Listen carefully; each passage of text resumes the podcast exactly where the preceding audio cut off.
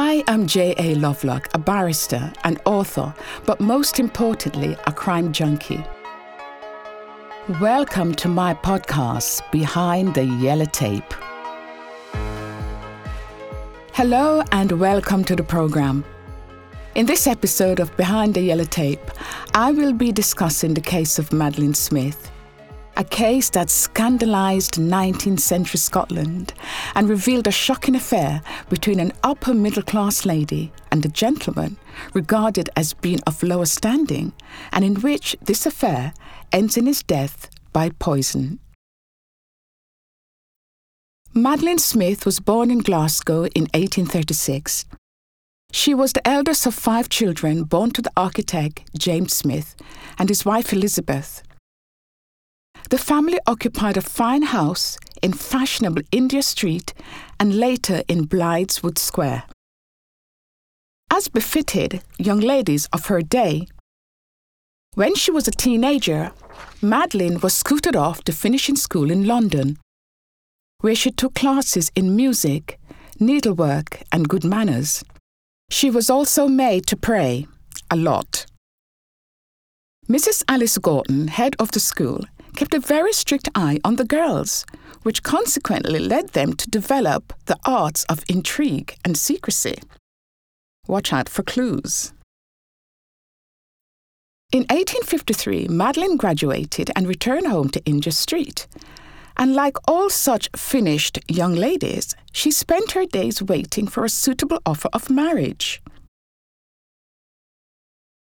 So, how does a well born and respectable young lady find herself under arrest for the ultimate crime of murder? It all began in 1855 when Madeleine, then 18, was on one of her daytime outings when she bumped into a certain handsome and well dressed gentleman on Hall Street. Glasgow's fashionable commerce and social display street. His name, Emile L'Angelier, French. He fancied her, she fancied him. They both entertained thoughts of how they could meet on a regular basis. They clearly wished to embark on what they knew to be a forbidden romance. But how was that going to happen? How were they going to meet? Help was at hand. With a little assistance from their friends, they were able to meet by prearrangements in shops or along the streets, yet still maintaining the air of decency. She was, after all, a lady. All this went very well until their secret rendezvous were discovered. Well, not so much discovered, but brought to the attention of a very displeased Mr. James Smith by a friend of Madeleine's. After which, the way forward was letter writing, of which Madeleine was quite adept, thanks to her time at Mrs. Gorton's finishing school. Yet again, it was brought to the attention of Mr. Smith that his dear, well bred daughter, Madeleine, was exchanging letters with this foreigner of low standing, Emile L'Angelier. Who do you think this so called friend was? It was none other than Madeleine's own sister, Bessie. A traitor?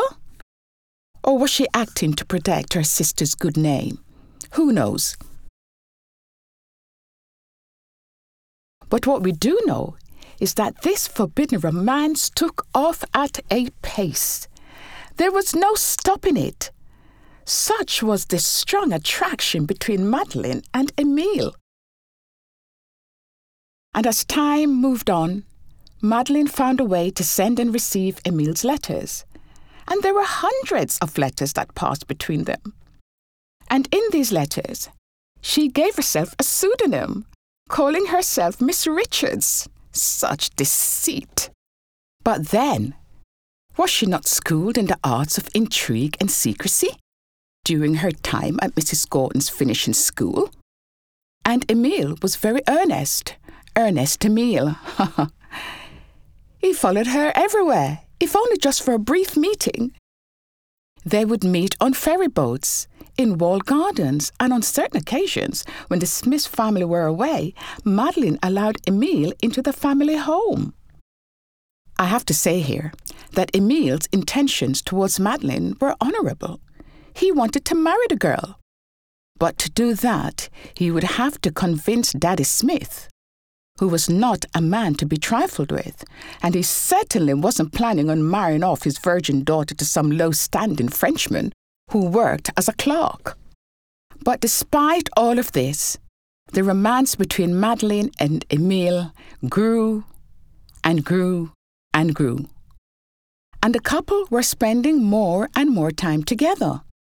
And in the summer of 1856, as they lay together in the garden of the Smiths' summer home, they were at last able to give their love its fullest expression. You know what that means. Mm, nice. But that was not to last. Trouble was afoot.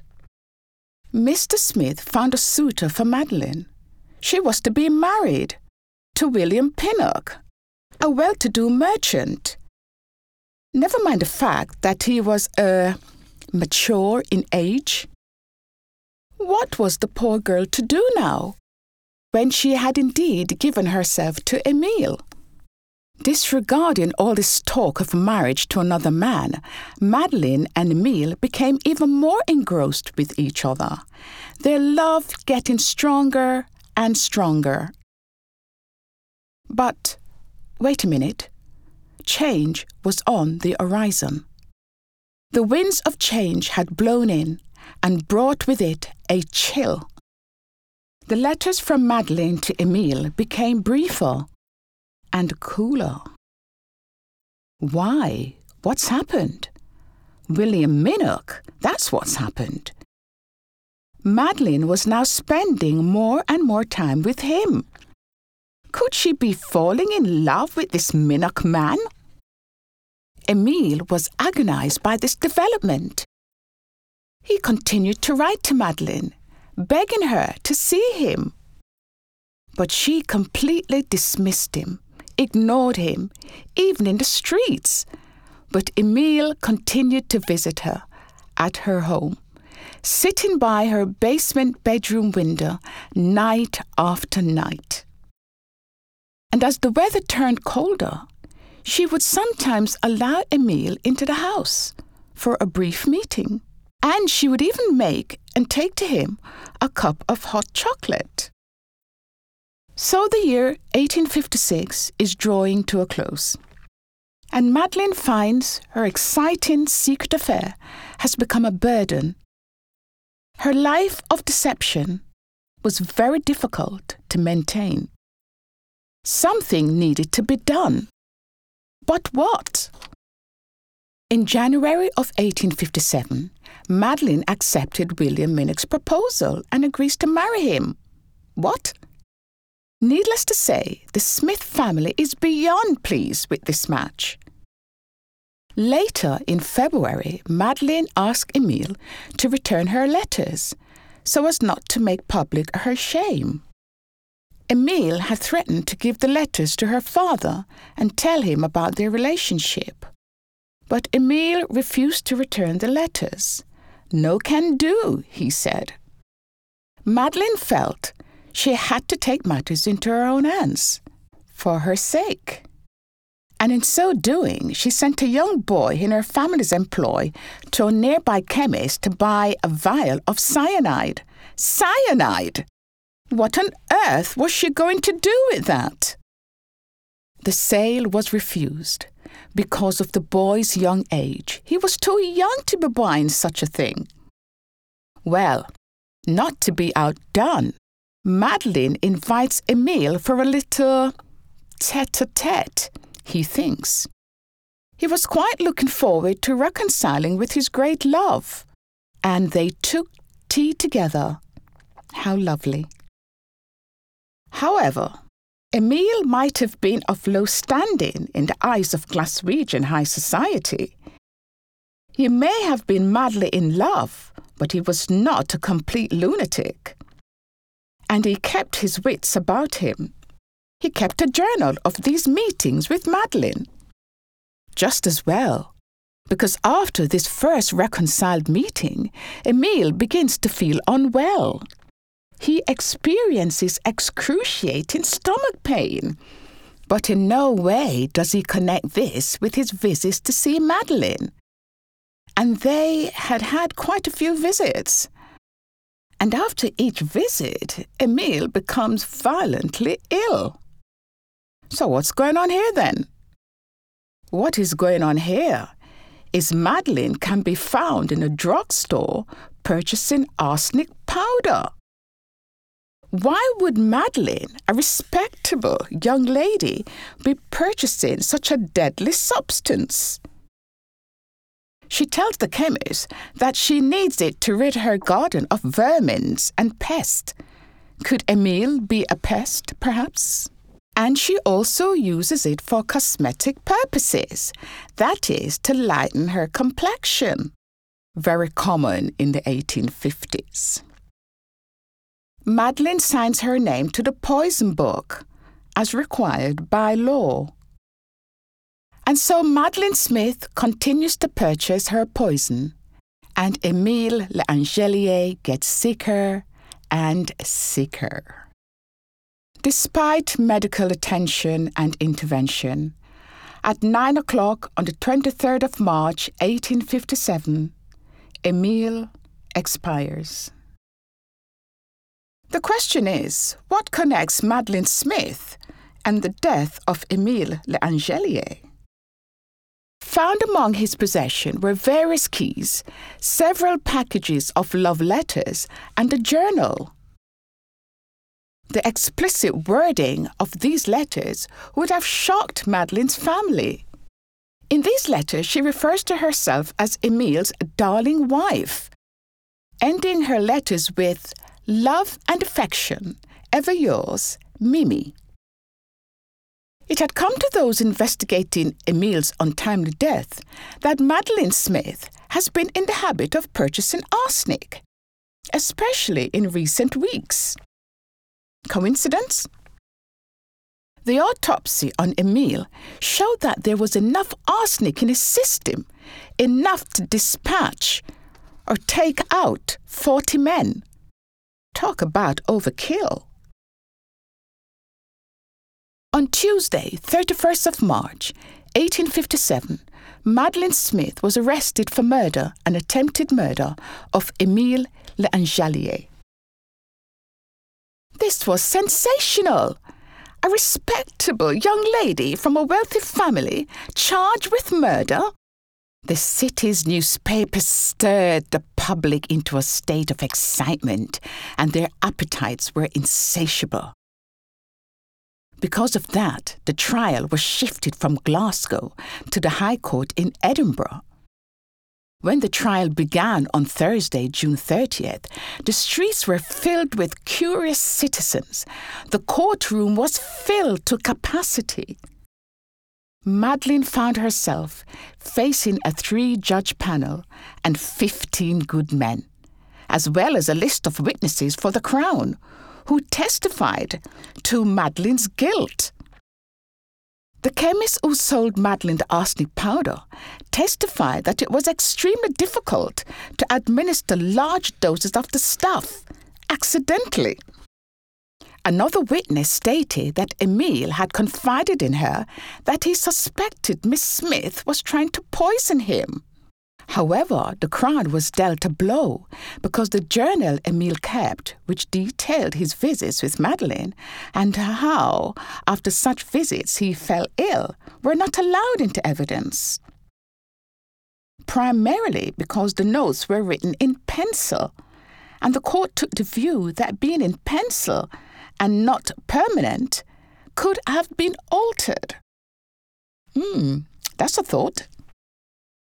There was even a suggestion that Emile committed suicide. That wasn't helped when three chemists for the defense declared that they sold arsenic to a man who looked like Emile. If that wasn't enough, the entire public was divided about Madeleine Smith. The upper classes believed she was the true victim of Emile. They called him a vile seducer, a manipulator, and a social pretender, not to mention a Frenchman. But the common people know that no young lady of wealth and position would hesitate to rid herself of an inconvenient suitor, and that she will most likely get away with it. While Madeleine's fate was being decided, she spent eight days remanded in jail. But that was no hardship. She breakfasted on coffee, rolls, and mutton chops, and even received letters from men who wanted to marry her. And at the courthouse where she was held, people paid as much as a guinea just to get a brief glimpse of her. On Thursday, July 9th, after resounding closing speeches for the Crown and for the defence, and after just 22 minutes, a verdict was reached. On the count of murder, Madeleine Smith was not guilty. On the count of attempted murder, it was not proven. The courtroom and the streets outside erupted in wild cheers. Madeleine left the court a free woman, while Emile lies cold in his grave. So, was justice served? Or is what we have here a miscarriage of justice? What do you think? Thanks for listening. Join us next time for more fascinating and interesting matters that go on behind the yellow tape. Till then, you can keep in touch by emailing info at btytpodcast.com.